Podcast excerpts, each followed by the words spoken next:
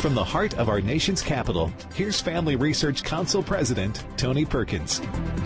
Well, hello everyone, and welcome to Washington Watch. With all that we've witnessed in the last two months, we uh, we need a reminder of what the key ingredients are that has made America an exceptional nation. You know, one can argue that whatever those ingredients are, they need to be revisited because we're at risk of losing our standing as exceptional.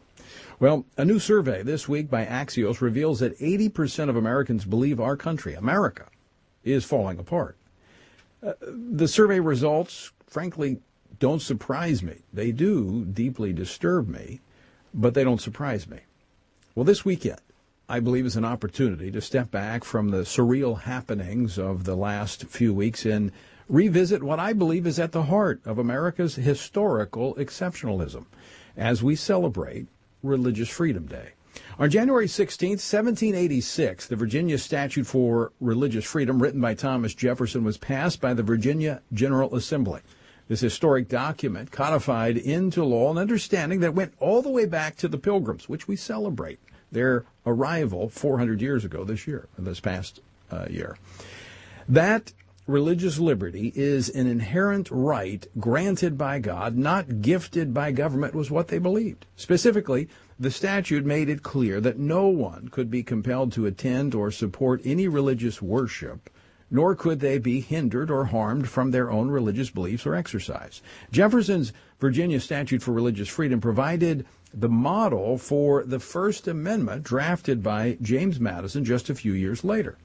The law also anticipated Article 6 of the Constitution, which states that there shall be no religious test for anyone seeking to serve in public office.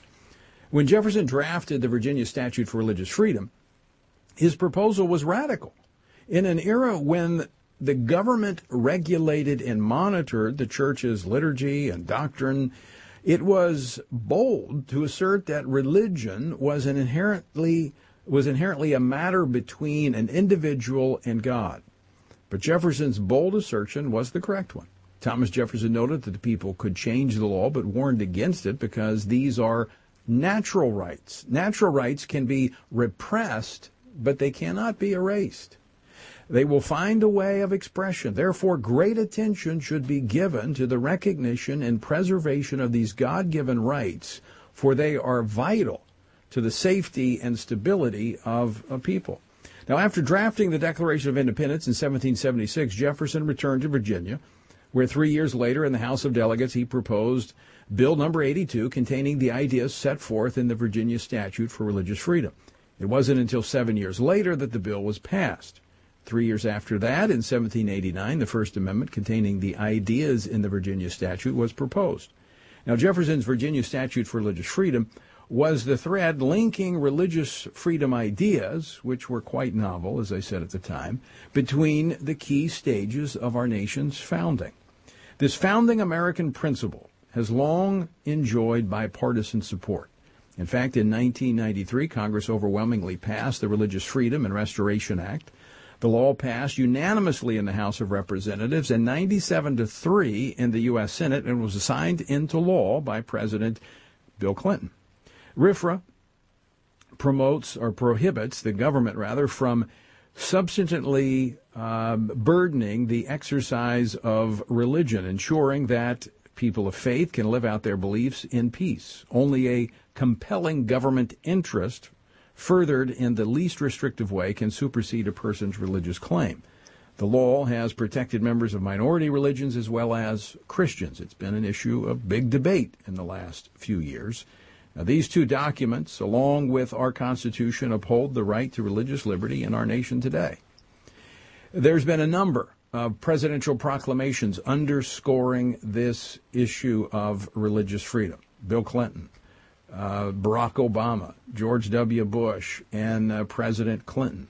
I mean, President Trump. In fact, uh, last year in the official proclamation in 2020, President Trump stated his administration's commitment to our first freedom by saying this. He said, quote, our nation was founded on the premise that a just government abides by the laws of nature and of nature's God.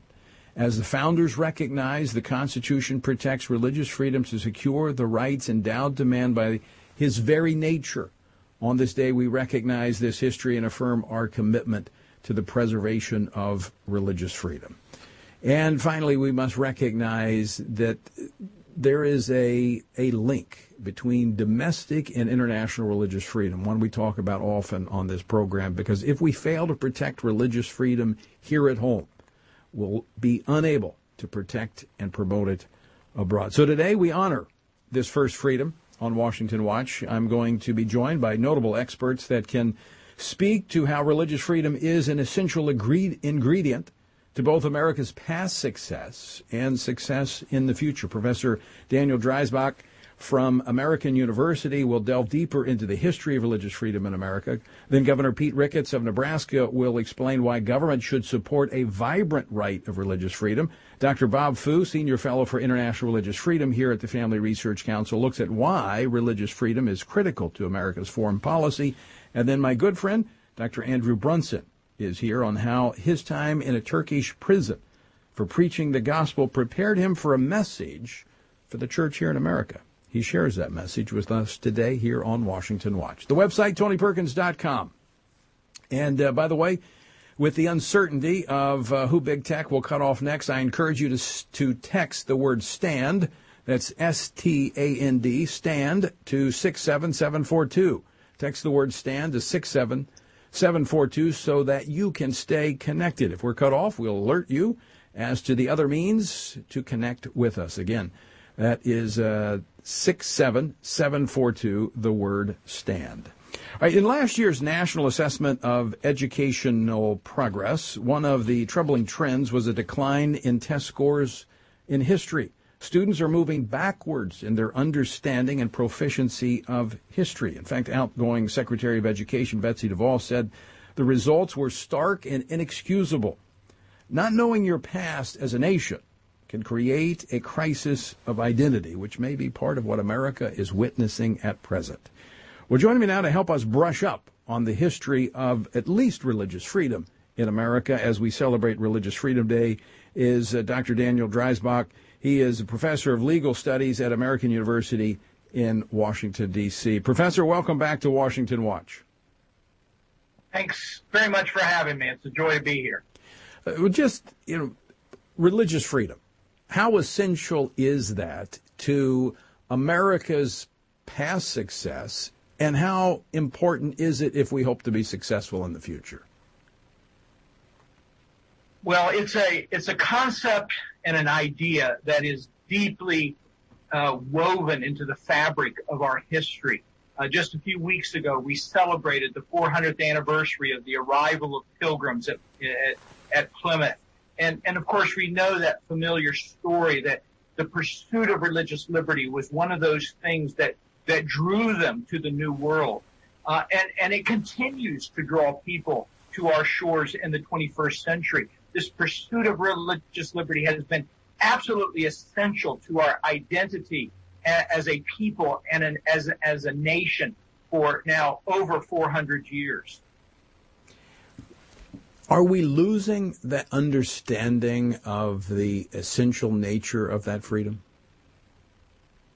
I, I think we are in real danger, uh, as you say. And, and, and, and let me get to what I think is at the very heart of, of the American uh, contribution to uh, a global understanding of religious liberty. And, and it's something that, that finds expression in that famous Virginia statute for establishing religious freedom adopted on January 16, 1786 that you spoke of uh, just a minute ago. I, I think the great innovation of American thought on religious liberty is that Americans abandon a government policy of religious toleration.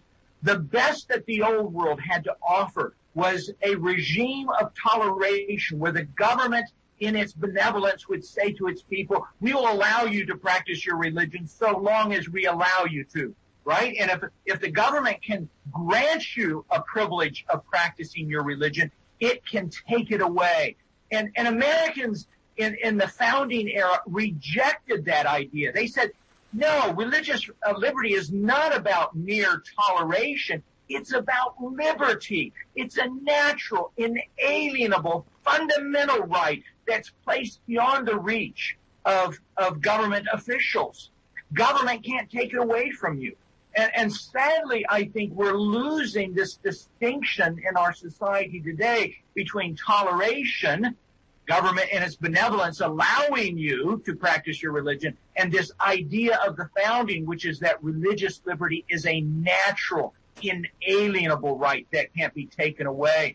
And, and I think it plays out in, in, in very alarming ways. Today we see the government telling uh, people of faith and faith-based organizations oh, you can do this or that so long as you as your religion is in alignment with government policy. But if you step out of government policy on a whole range of issues, whether it's marriage or human sexuality or sanctity of life, the government is threatening and in some instances taking away the right of faith-based organizations to practice their religion as it was protected in the Virginia statute and the First Amendment. Words matter and we hear about, well, you know, we have the freedom of worship. Freedom of religion is much broader than worship. I, explain what the, the, what was really at the core, at the heart of when we go back to the say the Puritan work ethic. Uh, it incorporated work as a part of one's worship because it was service to God. Therefore, pretty much everything that man does was considered an expression of his relationship with God. Yes, I think that's right. Let me throw in an, another term that I think is a very important part of this conversation, and that's free exercise. That suggests that what's being protected in our First Amendment is not simply thoughts that you have in your head. Rather, it's the ability to act on your right. beliefs, to act on the dictates of your conscience. Um, and, and, and, and and I think what we find when we hear people to say today saying, well, you can worship, but you may not be able to act on your belief, that is a fundamental departure from the, the literal language of our Constitution and this most important of rights. So, as a as a country, when we look back on our, our history and we look at the how vibrant of a understanding we had of religious freedom, and that it, it's it's it's slipping, it, it, it's slipping. Our understanding of that freedom and all of history, quite frankly. But let's talk about religious freedom here in our, our few a couple minutes just left here. How do we how do we reinvigorate that freedom? Well, you know, the founders often said that uh, our our our survival as a republic, our survival as a free people, is dependent on frequent recurrence to fundamental principle. And so I think that uh, on, on this Religious Freedom Day on January 16th this this year, we need to commit ourselves to recurring to first principles. Go back and study the bill for establishing religious freedom of 1786. Go back and study what the First Amendment has to say. And so I think our survival uh, uh, uh, as a people and as a people who enjoy the liberty of free exercise of religion is in large part uh, uh, rests on our willingness to to commit ourselves to a study and an understanding and application of Professor Dreisbach. We're going to have to we're going to have to leave it there. I want to thank you for joining us, and uh, folks, don't go away. We're coming back with more. Hey, Matt. Hey, Hannah. What's going on? Why so gloomy? Well, I'm a little disappointed. I had a lot planned to do during the stay-at-home time, and I just didn't do it. Oh yeah? What did you have planned that you didn't get to do? Well, I was actually hoping I would finally be able to get time to do a regular Bible reading routine, and I started a couple of times. I just didn't stick with it. Don't be too down on yourself. Starting a new routine can be hard, but one way to help is to join in with others and to have a good game plan. I think I have a good solution for you. Oh, yeah? Tony Perkins and FRC are doing a two year study in the Word. They have it all mapped out. When did they start? I, I would be so far behind. Oh, that's not a problem. You can literally jump in anytime. There's a daily reading, just a couple of chapters a day, with questions to help you think about what you're reading. Nice. Where can I find this? Go to frc.org slash Bible and you can get started. Where's that again? frc.org slash Bible. Got it. Checking it out now. In a recent poll, it was revealed that only 6% of Americans hold a biblical worldview.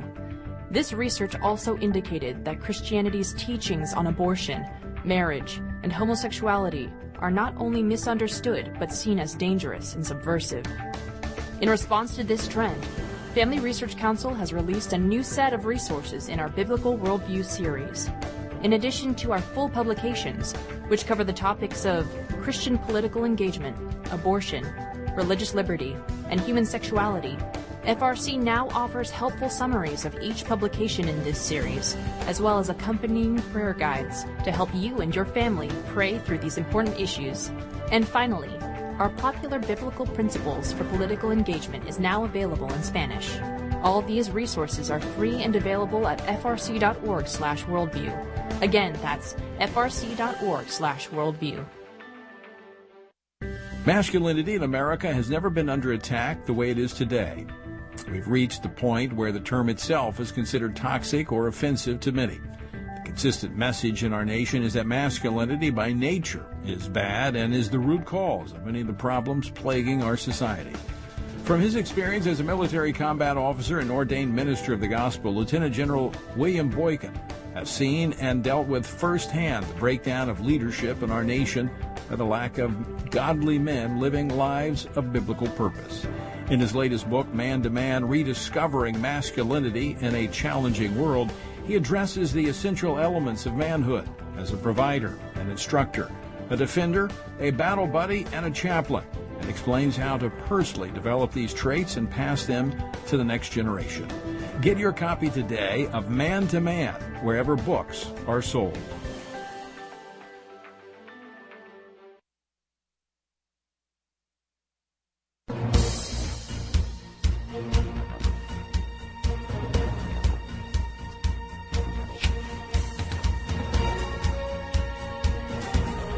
Welcome back to Washington Watch. I'm your host, Tony Perkins. So good to uh, have you with us as we mark this special day coming up this weekend, the 16th, Religious Freedom Day, as uh, Dr. Dreisbach was just talking about the best way to preserve and keep this freedom is to use this freedom. And the governor of Nebraska is encouraging that and applauding that. In fact, he has released his own declaration for Religious Freedom Day, and in that, he said the founders of the U.S. recognized the importance of religion to the health of our republic. They also knew that religion flourishes best when practiced without coercion.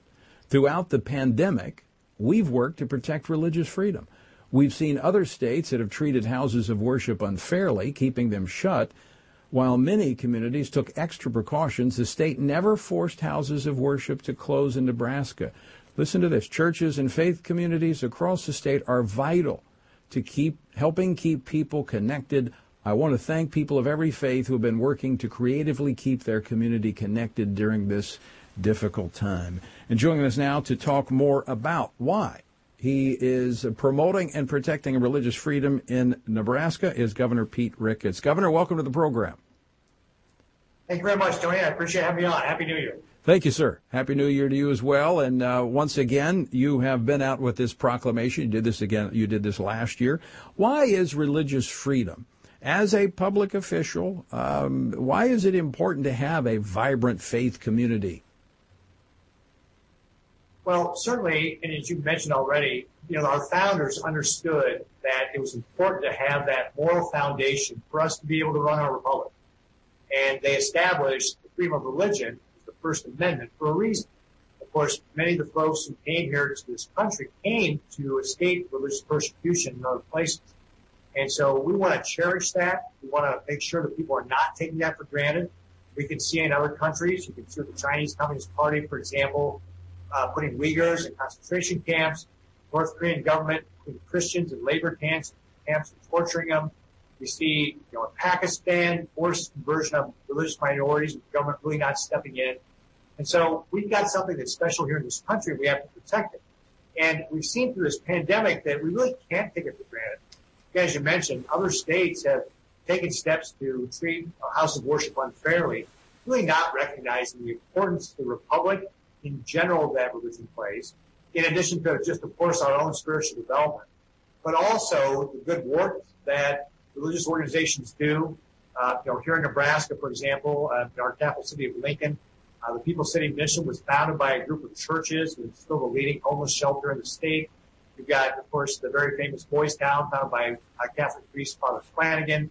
You've got B'nai B'rith, the Omaha Jewish Foundation, all these groups doing really good public works.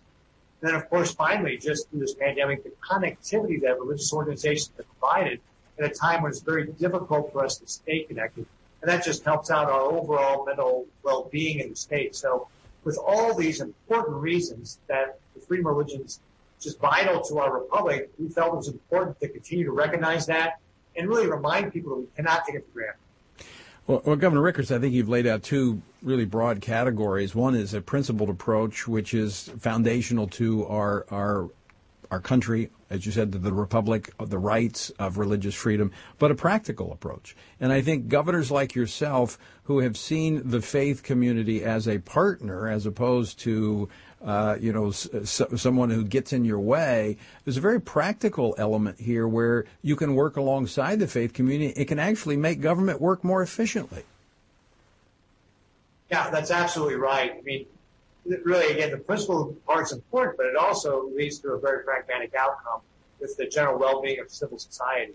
And that's one of the reasons, for example, when we received the CARES Act money that we received from the federal government as part of the whole program, we established about $80 million in aid to nonprofit and community organizations uh, from food banks, child care providers, but also including houses of worship to be able to help offset some of the costs and make sure, you know, really thinking about trying to stabilize them through this pandemic. I mean, a lot of people may not think about it, but just as small businesses were struggling because of the restrictions that were put in place because of the pandemic, so were religious organizations, many unable to take that weekly collection plate or do fundraising.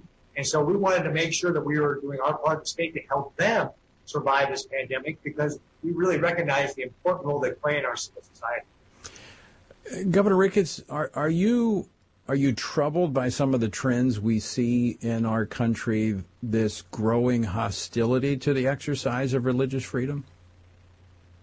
Yeah, absolutely. I think it's a very dangerous trend that's been going on for some time in our country you know, there's this phrase out there, separation of church and state, which is completely not the meaning that our founders envisioned when they wrote the First Amendment of our Constitution.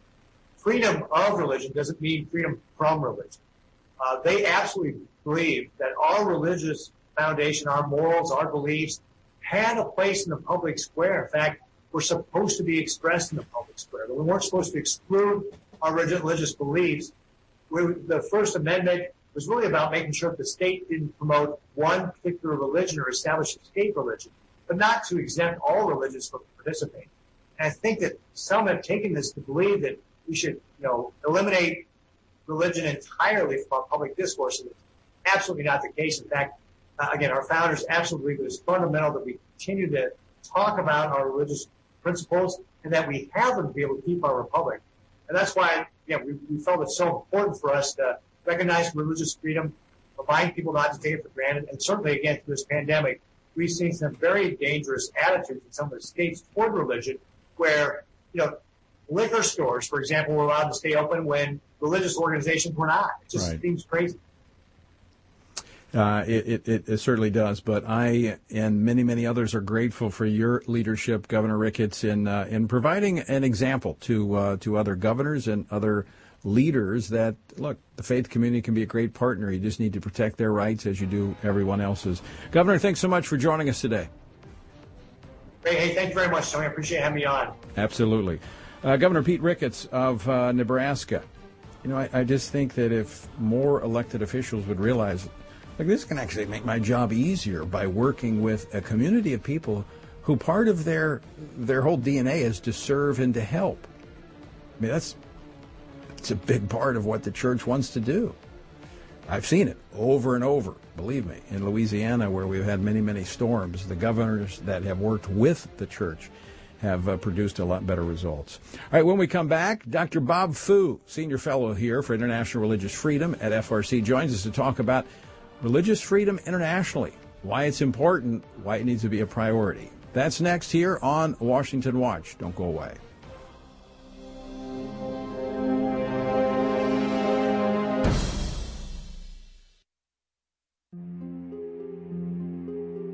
The history of religious persecution in China is extensive, and many are not aware of the current oppression of religious groups taking place there.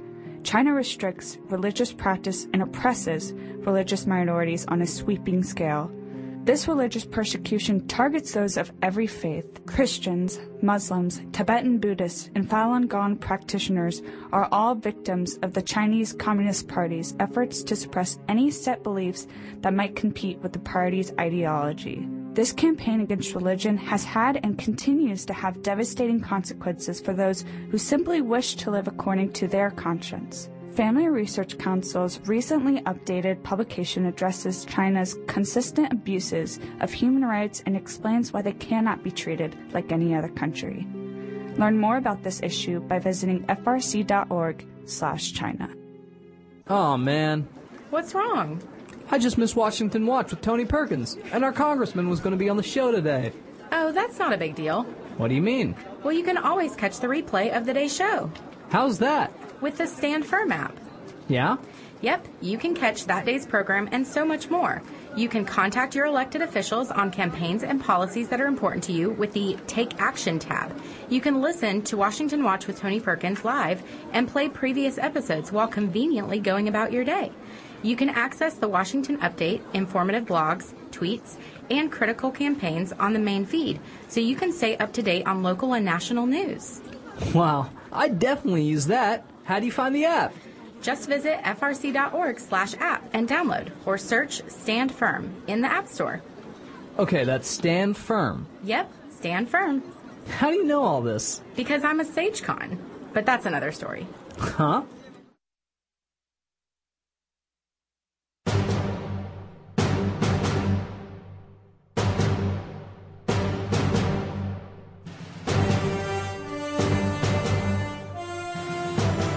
Welcome back to Washington Watch. I'm Tony Perkins, your host. So glad that you are with us on this uh, special edition of Washington Watch, where we uh, are looking at Religious Freedom Day. And of course, it's focused on our domestic religious freedom, but it's hard to look at religious freedom here and not address it internationally.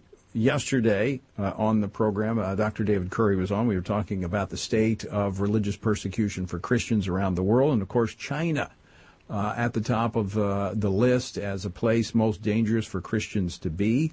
Uh, and unfortunately, uh, China is exporting their intolerance to many other countries. In fact, there's evidence uh, suggests that uh, there's upwards of 80 countries, different jurisdictions, that they are using their influence with to export some of the techniques uh, the technology rather that they're using to monitor religious minorities there in China. Joining me now to uh, to talk more about this is uh, Dr. Bob Fu. He is a senior fellow for international religious freedom here at the Family Research Council, and he has a new book out called "The Politics of Inclusive Pluralism: A Proposed Foundation for Religious Freedom in a Post-Communist Democratic China." Bob, welcome back to Washington Watch. Thank you, Tony, for having me back. Uh, I know you've been uh, you've been occupied here. Uh, you've been a target of uh, the Chinese uh, for your outspoken uh, voice on behalf of the persecuted there in China. Yes, I am. I mean, unfortunately, you know, here in West Texas, we had to be exiled from our own house because of these Chinese communists or communist sympathizers gathers in front of a house for over a month, harassing us for our voice for religious freedom in China. It's hard. Um, so this is, uh, shows, yeah, the penetration of the Communist Party even deeper in the American society. Yeah, that they would feel free to even move into West Texas, of all places. Why are they so afraid of religious freedom? I think uh, you know, Tony, uh, religious freedom is uh, the first freedom, and uh, the Communist Party is a party of control and suppression for any independent, uh, you know, thoughts association. And when you have uh, religious freedom, they know uh, the freedom of association, freedom of conscience, and uh, freedom of thoughts uh, would come uh, after that naturally. So that's why the Chinese Communist Party is very scared uh, of uh, citizens' religious freedom, uh, and because um, when you have God, you know, as the only head of the church, when you believe and trust that Christ is the only Lord of all your life, and not the Chinese Communist Party, not President Xi Jinping, they are very scared. They thought that is uh, the uh, so-called political subversive religion. Uh, so that's why they had been uh, uh, subject to all the uh, Christian churches and Christian leaders and believers who exercise their religious freedom from the congregation to their household into the confinement into the deep persecution and control mood. So, given that, should the United States continue to put an emphasis on religious freedom and the abuses that China is engaged in as it pertains to their people and their ability to worship God? Oh, absolutely. Uh, so that's why I really applaud for the Trump administration and the USCIRF, you or the chairman of the USCIRF that have put religious freedom as the forefront U.S. foreign policy initiative. And uh, we are really a city on the hill. Hopefully, by Lord's help, we can keep it the republic. And uh, I'm very uh, now concerned about the trend. But uh, you know, when Pastor Wang Yi uh, was sentenced to nine years for simply preaching a sermon asking President Xi Jinping to repent for his repressive uh, uh, religious policy. When another Pastor Lee recently sentenced to five and a half years for refusing to install a Communist Party flag in front of the church. I mean, these are the things uh, struck the core of what we believe in what America is about and what our founding fathers was building for this country for. So absolutely, we need to continue to be a voice for those voiceless brothers and sisters and other religious minorities in China. Uh, very quickly, Dr. Fu, the book, The Politics of Inclusive, Inclusive Pluralism, a proposed foundation for religious freedom in a post-communist democratic China. Why did you write the book? I wrote this book uh, primarily, I found, of course, it's not sustainable for the religious policy under the current uh, Chinese communist regime. And also I found uh, in the predominantly practiced uh, Western uh, so-called political liberalism model is uh, also has the element of containment of the like evangelical Christian faith to manifest in our society. Like in France, you know, they uh, put uh, secularism as their almost their religion of the state. Yeah. So that's why I just uh, uh, adopt the Abraham Kuyper's principle of pluralism, which basically to allow, you know, with a Christian kind of ideal and foundation, in a theological base at the same time with the pluralism. Dr. Fu, we're, um, we're, we're up, uh, we're out of time. We're out of time. We're going to have to leave it there. Thanks for joining us. Folks, stick around. We're coming back after this. Get a trusted perspective on the news of the day every day. Listen to Washington Watch with Tony Perkins to get honest and in-depth commentary on what's going on in our nation's capital and around the world. Join Family Research Council President Tony Perkins live every weekday on over 800 radio stations across the country. Or listen to the show when it works for you by visiting TonyPerkins.com. On the show, you'll hear from guests like Ben Carson, Senator Josh Hawley, Representative Vicky Hartzler, Mollie Hemingway, Pastor Jack Hibbs, Dana Loesch, Cissie Graham Lynch, Pastor John MacArthur, Eric Metaxas, Albert Mohler, and more. Tony is joined by leading political figures, pastors, and policy and culture experts who will inspire you to be engaged and informed on the important issues facing America. For a Christian perspective on the news of the day, tune in to Washington Watch with Tony Perkins at tonyperkins.com.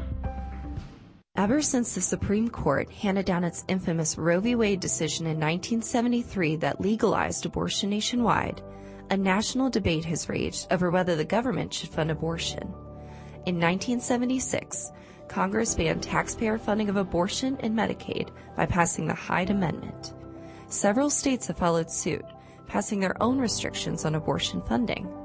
However, because government funding is a complex system of joint federal and state programs, completely banning taxpayer funding for abortions and abortion businesses like Planned Parenthood is challenging. There is still much work to be done to free the American taxpayer from funding the horrific practice of abortion. Family Research Council's new publication clearly explains the Hyde Amendment and why we need to keep it in order to save taxpayers from being forced to fund abortion. Access this important information by visiting frc.org/hyde. What's on your daily or weekly reading list? Are you looking for honest and informative commentary from fellow believers on the current issues facing our culture? Family Research Council has just the thing. Check out FRC's blog at frcblog.com. The content on our blog is written by our policy experts as well as outside contributors. On our blog, you can read about a wide variety of topics, including religious liberty, life, marriage, family, sexuality, public policy, and the culture.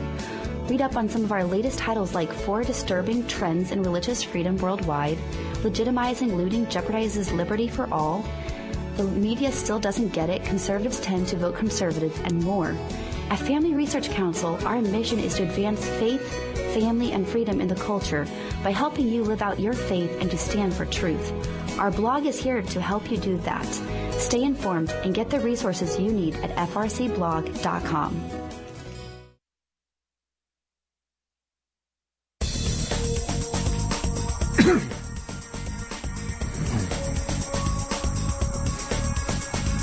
This is Washington Watch. I'm your host, Tony Perkins. So glad that you are with us as we uh, take a look at religious freedom, National Religious Freedom Day. Uh, this Saturday, the 16th, commemorates the um, this fundamental right. It goes back about 30 years. This has been a uh, been recognized as a an official date, and we were just talking with uh, Dr. Bob Fu about China and um, I, I, would encourage you, if you want to get a copy of his book, The Politics of Inclusive Pluralism, a proposed foundation for religious freedom in a post-communist democratic China, buy a few copies and, uh, you know, send them over to anybody you know in the Communist Party there in China. That'll really like that.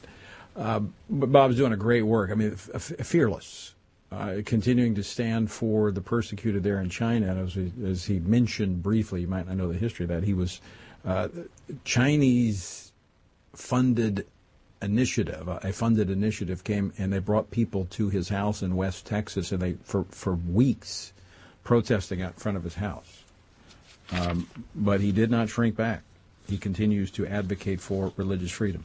Speaking of religious freedom, persecution in prison, uh, our next guest, I first met him uh, in Turkey, Izmir, Turkey, when he was being held by the Turkish government for preaching the Word of God for, for over almost uh, two dozen years. Had a church in Izmir, in Turkey, preaching the gospel. Small church, is ministering to the people, and was imprisoned for over two years.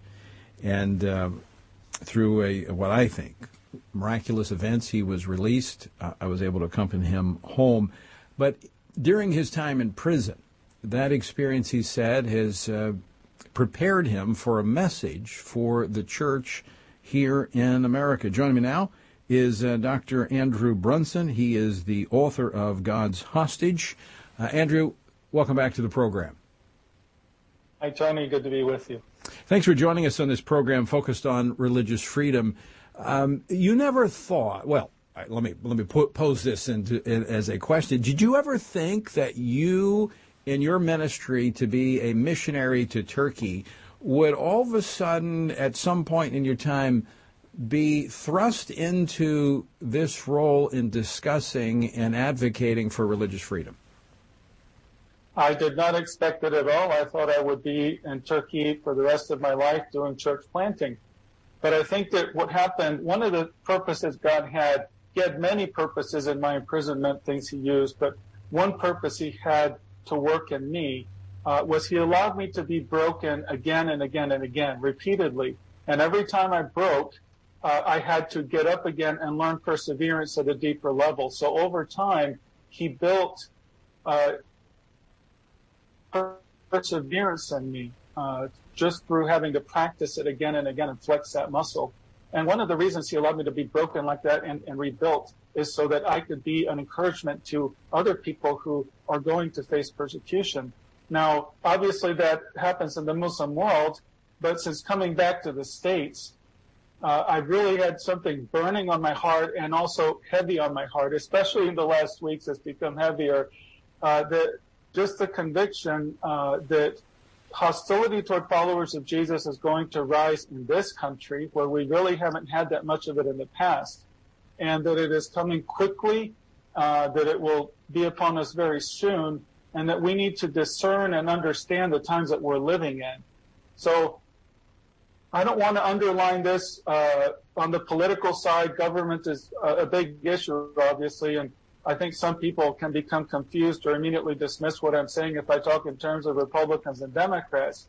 So I think there's a more fundamental distinction. Mm-hmm. Uh, those who are faithful followers of Jesus and those who are hostile to faithful followers of Jesus and what they stand for. And the reality is that our society is becoming more and more hostile.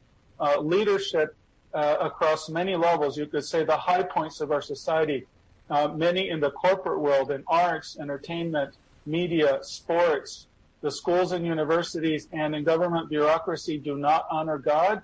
In fact, many openly defy Him. There's a real sea change that's taken place in our country in this generation. And the, the leaders uh, in many of these areas are increasingly hostile to those who identify clearly with Jesus and with his teaching. And Tony, you and I have talked about this before, uh, about how we think this pressure is coming but I think is coming very quickly now. And I look at January 6th as a watershed moment. Uh, some people have called it a Christian insurrection. And I think we may end up hearing the word domestic terrorist thrown around more freely in the future and applied unjustly to followers of Jesus. And there's great potential for this to be weaponized and used as an excuse to put great pressure on followers of Jesus. Well, Andrew, I want, I want to talk about that preparation for persecution uh, because in some of our previous conversations, in fact, um, I don't know, maybe we, we even talked about this maybe on the plane coming back. I'm, I'm not sure our first time we discussed this. But I remember you distinctly telling me that you were not prepared for persecution. You'd read the books of all of the, the great leaders of the faith and, and but none of them actually went into what they went through in their depths of despair. And so that part was left out and and you were without guidance in how to deal with that when you were in that Turkish prison. Uh, yes I I had counted the cost for some uh, pressure but uh, certainly not for prison. I was the first person in prison in Turkey in recent memory for his faith. And uh, I found that it this is what I would say if we're not ready, and this is why this issue is burning in my heart. I just, I, I feel a sense of urgency that, that pastors especially and, and influencers and parents also that we need to prepare because it's very dangerous if we're not ready when that pressure comes. Uh, and Jesus talked about it, and I know it from my own experience that if we if we are not ready when when persecution comes, then it surprises us, and uh, we can uh, be afraid. It's normal to be afraid. I was very afraid. But the reaction when we're afraid is to run away. Another is that uh, we can become offended at God at what He allows to happen, at, at the difficulties, at the level of evil that is permitted, and, and also, frankly, sometimes at not feeling His presence or sensing that He's with us in difficulty, even though He is. We, we may lose that sense. And especially, I think there is a temptation to uh, to compromise. And this is already happening. I think many leaders in conservative churches and evangelical churches are avoiding teaching some subjects because they don't want to deal with the pressure that will come from outside the church, but also that if they teach these things, it will cause division within the church. And I believe a great sifting a great sorting is coming to the church and there will be a lot of division. And, you know, there are some wedge issues. Uh, the exclusivity of Jesus, that he's the only way to God, the claims that he made and that he has authority. Uh, this, this really bothers people. uh, another uh, main wedge issue is the demands that Jesus places on his followers, especially moral demands that require our obedience. So speaking practically, I think the big wedge, big wedge issue that is going to be used against the church and that will cause a lot of division within the church, I don't think it's going to be abortion. Many people uh, say very clearly they're against it in the church. I think it's going to be the LGBTQ agenda and how we deal with that.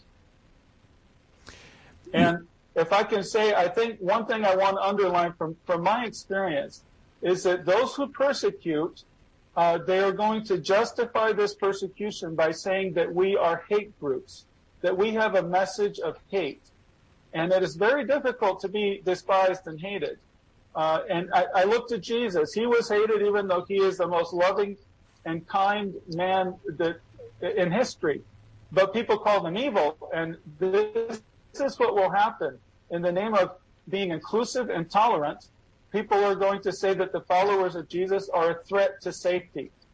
Uh, you can't work here. Your views make people unsafe. You're a threat. Uh, you can't use social media. You can't use our financial products, your bank account, your credit card, things like that. Uh, how about churches? You can't keep your designation as a 501c3, as a tax exempt nonprofit, because you have a message of hate. Now, obviously, we don't have a message of hate, but I believe this is uh, the way that the excuse that will justify the persecution that, that we're going to face. And there is a very easy way out of it, is to compromise. Uh, and that's a big problem because it will be a big temptation. I was called a spy. I was called a terrorist. And I can tell you it's not easy to be misunderstood and despised and hated. It's not, but to your point, that the first step in preparation is to understand that it's it's coming. And is that not why Jesus told his followers, as you just made reference to, that he was hated? He said, "Look, they hated me, they rejected my message. They're going to hate you, and some are going to reject your message. The the servant is not greater than the master." He was actually preparing them for this. Uh, yes, uh, he warned his disciples uh, about these things and uh, he intended for them to be ready. And uh, as I said, this is why it's so heavy on my heart. I feel like we're not ready. We're not really talking about it very much, and and it's going to shock many people and surprise them when pressure comes. And if they're not ready, then there are really uh, important risks. So I think you're right. The first step we take to prepare is that we need to, the most basic thing, we need to talk about it, and especially pastors and leaders, influencers, parents, as you said, Jesus said that uh, it will come. Uh, the world hated him, and it will hate his followers because uh, the way I see it is we carry his scent. Mm-hmm. We we uh, remind people of Jesus, and and many react to him. Let, let me ask you this, Andrew Brunson. Um, all right, in these steps of preparation, one is to know what the Word of God says. We got to be in the Word of God, and I believe that that is one of the probably the things lacking most in the Christian community today is a biblical illiteracy. Uh, we, we, know the word. We can we can read it. We can read it, but we don't understand it because we're not in it. We've got to be in it daily. It's daily bread. We, we we wouldn't eat just one day a week, so we shouldn't just study God's word one day a week. We should be in it constantly.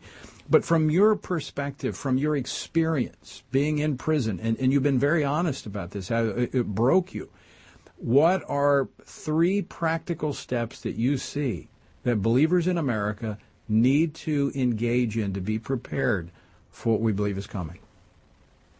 Okay, so uh, the first one you mentioned, let's talk about it, be aware of it, be aware that people uh, have suffered persecution in many countries and places. We have been spared it because of generations that were faithful to God. In spite of the sins of our country, many were faithful, and that has now changed.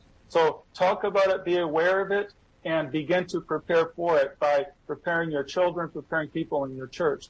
The number one thing, uh, I think, to, to persevere in difficulties is to cultivate love for God. And this is something that we have to grow. We don't naturally grow in love for God. We have to, we have to pursue it. And so, uh, this is the number one thing I believe uh, is what fueled my perseverance. Uh, in 2007, I began to pray, Father God, draw me so close to your heart that you'll be able to trust me with the authority to start waves. I call this the wave starter prayer. It's the name of, of the ministry we just started. And this began a pursuit of God's heart, of intimacy. We ran after his heart. And this is what prepared me for the difficult assignments that I had. And I believe prison, God didn't put me in prison, but he certainly used it. And, uh, he, uh, he gave me an assignment to be in prison.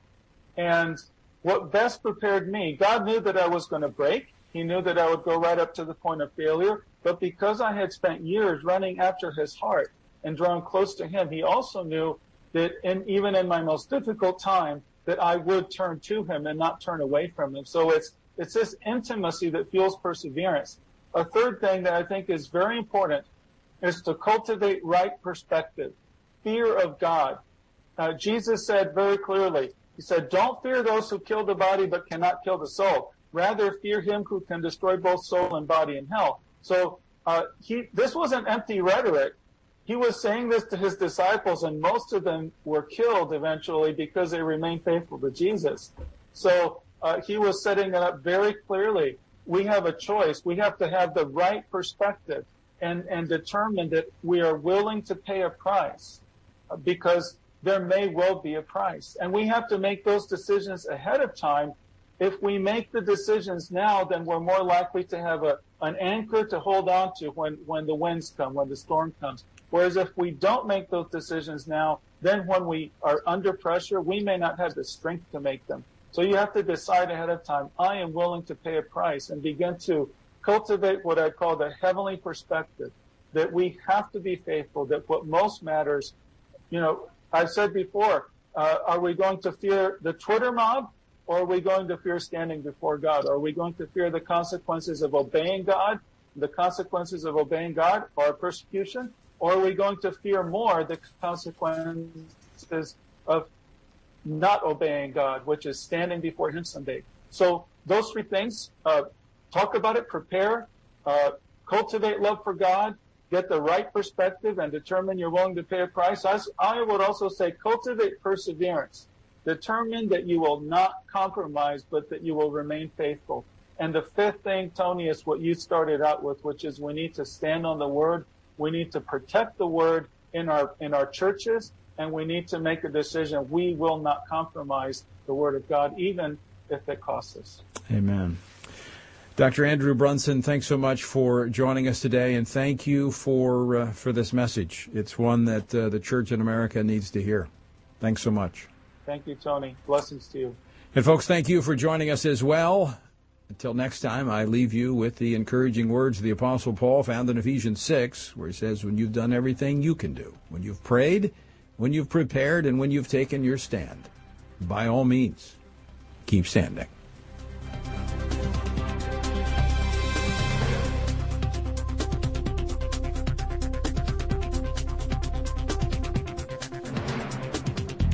Washington Watch with Tony Perkins is brought to you by Family Research Council and is entirely listener supported.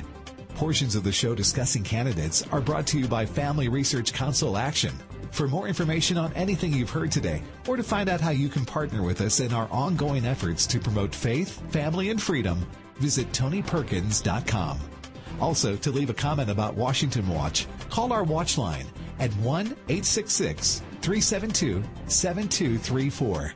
That's 1 866 372 7234.